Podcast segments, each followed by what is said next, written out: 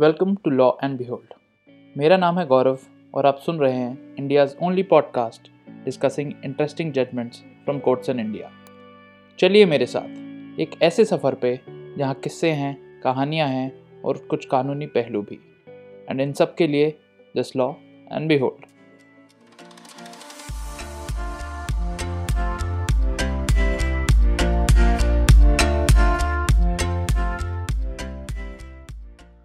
Union Public Service Commission, UPSC, देश की सबसे बड़ी और सबसे प्रेस्टिजियस रिक्रूटिंग एजेंसी ये एग्ज़ाम करवाती है सेंट्रल आर्म्ड पुलिस फोर्सेस में असिस्टेंट कमांडेंट की पोजीशन के लिए।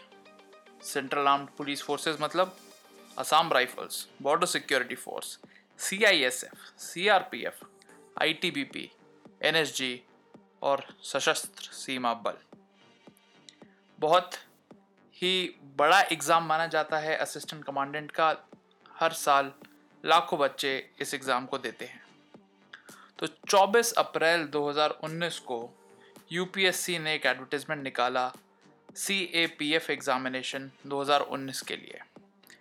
इस एडवर्टीज़मेंट के मुताबिक 18 अगस्त को एग्ज़ाम होना था और जिसका रिज़ल्ट कुछ महीनों बाद निकलना था और उसके बाद एक पूरी प्रोसेस लेआउट की गई थी। 18 अगस्त 2019 आज़ादी के तीन दिन बाद ये एग्ज़ाम कंडक्ट कराया जाता है। इस रिटर्न एग्ज़ाम का रिज़ल्ट कुछ महीने बाद 18 अक्टूबर 2019 को निकलता है। रिटर्न एग्ज़ाम का रिज़ल्ट यूपीएससी की वेबसाइट पर निकलता है। उन सभी कैंडिडेट्स के रोल नंबर और नाम पब्लिश किए जाते हैं जिन्होंने रिटर्न एग्ज़ाम क्वालिफाई कर लिया। इसके बाद अगली स्टेज आती है मेडिकल एग्ज़ामिनेशन की।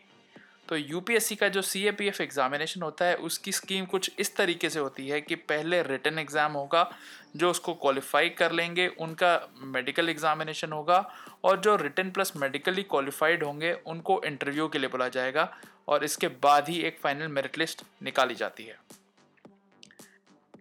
रिटर्न एग्ज़ाम के रिज़ल्ट आने के बाद, दो महीने के अंदर ही कैंडिडेट्स को मेडिकल एग्ज़ामिनेशन के लिए बुलाया जाता है।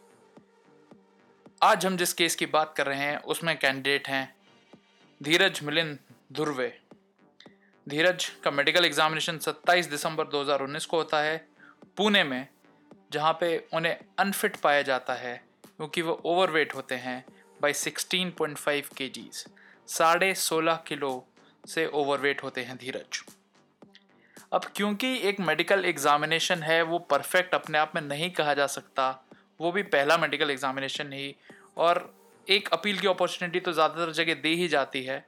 तो धीरज भी अपील करते हैं, जैसा स्कीम ऑफ़ एग्ज़ामिनेशन है, उसके मुताबिक वो अपील करते हैं और उनको कुछ दिनों का टाइम मिलता है।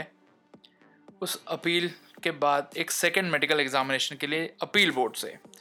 तो तीन जनवरी 2020 को धीरज एक डॉक्टर अश्विनी पाटिल के पास जाते हैं, लोटस हॉस्पिटल के, जो कि बोरीवली वेस्ट मुंबई में है।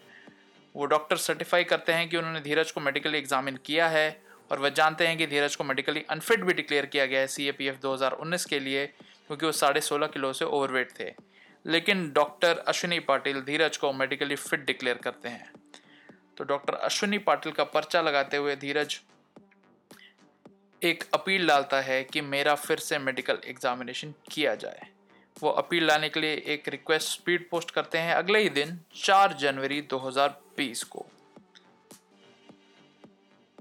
दो महीने बाद 26 जनवरी 2020 को धीरज को दिल्ली बुलाया जाता है।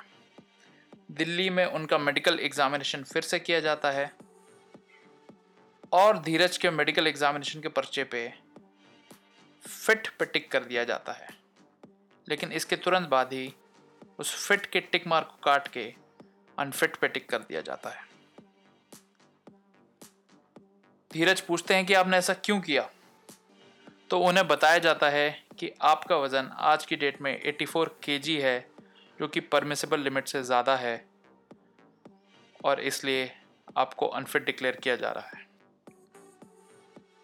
धीरज बोलते हैं कि आपकी मशीन में कोई ख़राबी होगी, मैं रेगुलर जिम जाता हूँ, अपनी सेहत का ख्याल रखता हूँ। मेरा वज़न मैंने बम्बई में नापा था 75.75 केजी था 84 केजी दो महीने के अंदर अपने आप। कैसे हो गया? ऐसा हो नहीं सकता, इस मशीन में कुछ खराबी है, आप मेरे ढंग की मशीन से टेस्ट करिए। लेकिन मेडिकल अथॉरिटीज़ इस रिक्वेस्ट को मना कर देती हैं, एक्सेप्ट करने से रूल आउट कर देती हैं। और फिर ये मुकदमा पहुँचता है अदालत के सामने। दिल्ली हाई कोर्ट के सामने धीरज की तरफ़ से जो कंटेंशन आते हैं, उनमें सबसे पहला ये होता है कि वेइंग मशीन आमतौर पर बाज़ार से ख़रीद तो ली जाती है, लेकिन कभी उसे रिकैलिब्रेट किया ही नहीं जाता। जो एनालॉग वेइंग मशीन होती है, वो एक छोटे से स्प्रिंग पे चलती है, जिस, जो over a period of time अपना जो कंप्रेसिव प्रॉपर्टी है, उसे खो देती है। इसलिए उसका रिकैलिब्रेशन बहुत ज़रूरी है, ताकि एरर के चांसेस मिनिमल हो। जो तीसरा पॉइंट कहा जाता है, वो ये होता है कि अगर 0.1 केजी का एरर पर केजी माना जाए तो जिसका एक्चुअल वेट 75 केजी होगा, उसका जो वेट मशीन दिखाएगी, वो 82.5 केजी होगा। चौथी दलील जो दी जाती है कि एक एनालॉग मशीन में एरर एम्पलीफाई हो जाता है, यानी और बढ़ के दिखता है। और अगर एरर की वैल्यू 0.08 भी है तो एक आदमी जो 77.77 केजी होगा, उसका वज़न 84 केजी मशीन दिखाएगी। धीरज कहते हैं कि जो रिव्यू मेडिकल एग्जामिनेशन हुआ दिल्ली में, वो ढंग से नहीं हुआ। रिव्यू मेडिकल एग्जामिनेशन में पहले धीरज को फिट डिक्लेयर कर दिया गया, उसके बाद अनफिट बोला गया। जब उन्होंने कटिंग और रीराइटिंग के बारे में पूछा तो उन्हें बताया गया था कि मशीन उनका वज़न 84 केजी दिखा रही थी। धीरज ने रिक्वेस्ट किया डॉक्टर्स को कि प्लीज़ मेरा वज़न वापस ले लीजिए, एक अच्छी मशीन पे ले लीजिए। और वो रिक्वेस्ट नामंजूर कर दी गई थी, इसलिए धीरज कोर्ट के सामने है। और आखिरी बात जो धीरज कहते हैं कि बम्बई के हॉस्पिटल ने उन फिट डिक्लेयर किया है, इसलिए उनका रिव्यू मेडिकल एग्जामिनेशन एक बार फिर से होना चाहिए, एक अच्छी कैलिब्रेटेड मशीन पर होना चाहिए। लेकिन कोर्ट इन बातों पर क्या कहती है? कोर्ट सबसे पहले एग्जामिन करती है वो सारे डॉक्यूमेंटेशन जो धीरज ने खुद लगाए थे, जो रिकॉर्ड पे थे।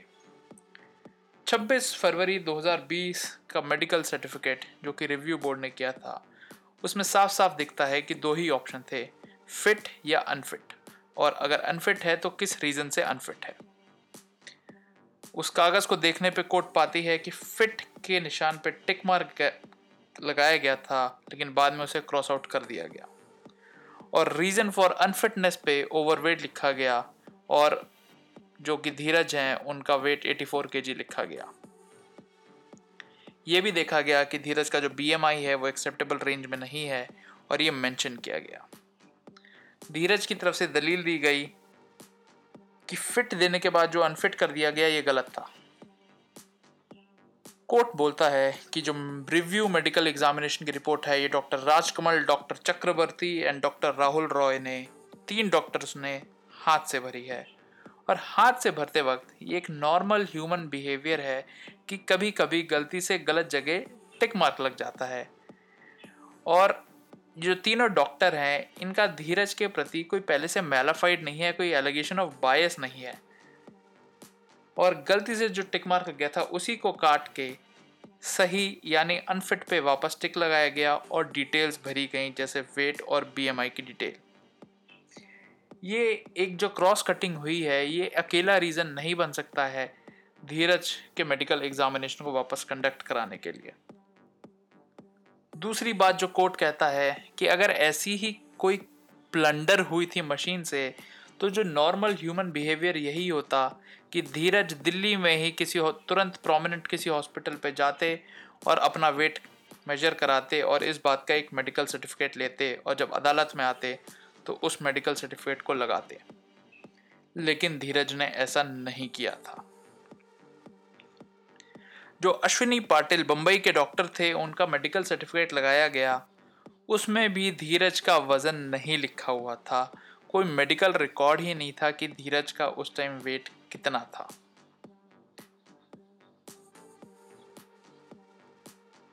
यहाँ तक कि कोर्ट ने नोट किया कि जो हाई कोर्ट के सामने धीरज की तरफ़ से पिटिशन फ़ाइल की गई थी, उसमें भी धीरज का वज़न मेंशन नहीं था।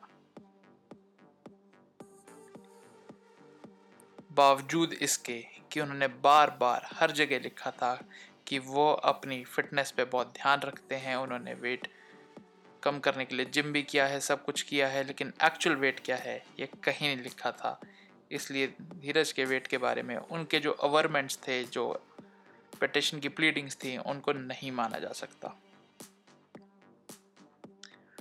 अब आते हैं उस कंटेंशन पे जिसमें धीरज ने कहा कि एनालॉग मशीन में बहुत गलतियाँ होती हैं, एक डिजिटल मशीन यूज़ होनी चाहिए या एक कैलिब्रेटेड मशीन यूज़ होनी चाहिए। कोर्ट ने नोट किया कि ये कंटेंशन सिर्फ़ वापस से मेडिकल एग्जामिनेशन कराने के लिए है।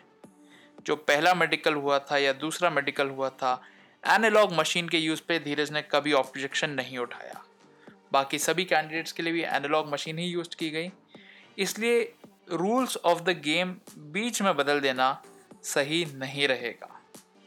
धीरज केवल कुछ साइंटिफिक जर्नल्स की रिपोर्ट लगा के एक ऐसा ऑर्डर नहीं पा सकते, जिससे वो एक एक्स्ट्रा फेवरेबल पोजीशन में आ जाएँ कंपेयर टू अदर कैंडिडेट्स और इसके बाद एक बहुत इंपॉर्टेंट सवाल कोर्ट ने पूछा कि जब फरवरी 2020 में ही मेडिकल एग्जामिनेशन का रिज़ल्ट आ गया था रिव्यू बोर्ड का रिज़ल्ट आ गया था तो धीरज की पिटिशन अभी लॉकडाउन में क्यों आ रही है?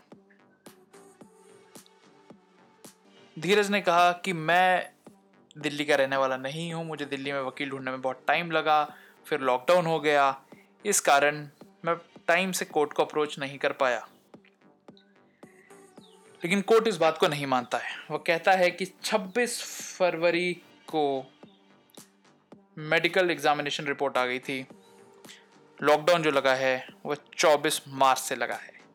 तकरीबन एक महीना धीरज के पास था कि वह दिल्ली हाई कोर्ट का दरवाज़ा खटखटा सकते थे।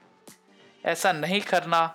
नीरज का एक प्लान को दिखाता है कि शायद उनका वज़न उस टाइम ज़्यादा था और वो कोशिश कर रहे थे कि मेरा वज़न कम हो जाए और जिस दिन कोर्ट में सुनवाई हो, उस दिन मेरा वज़न कम हो और इस बात का कोई फेवर उन्हें दिया जाए। लेकिन स्कीम ऑफ़ एग्जामिनेशन मैंडेट करती है एक सेट टाइम लाइन जिसमें लिखा है कि पंद्रह दिन के अंदर रिव्यू प्रेफर करनी होती है, जिसके बाद रिव्यू एग्जामिनेशन होता है मेडिकल एग्जामिनेशन होता है।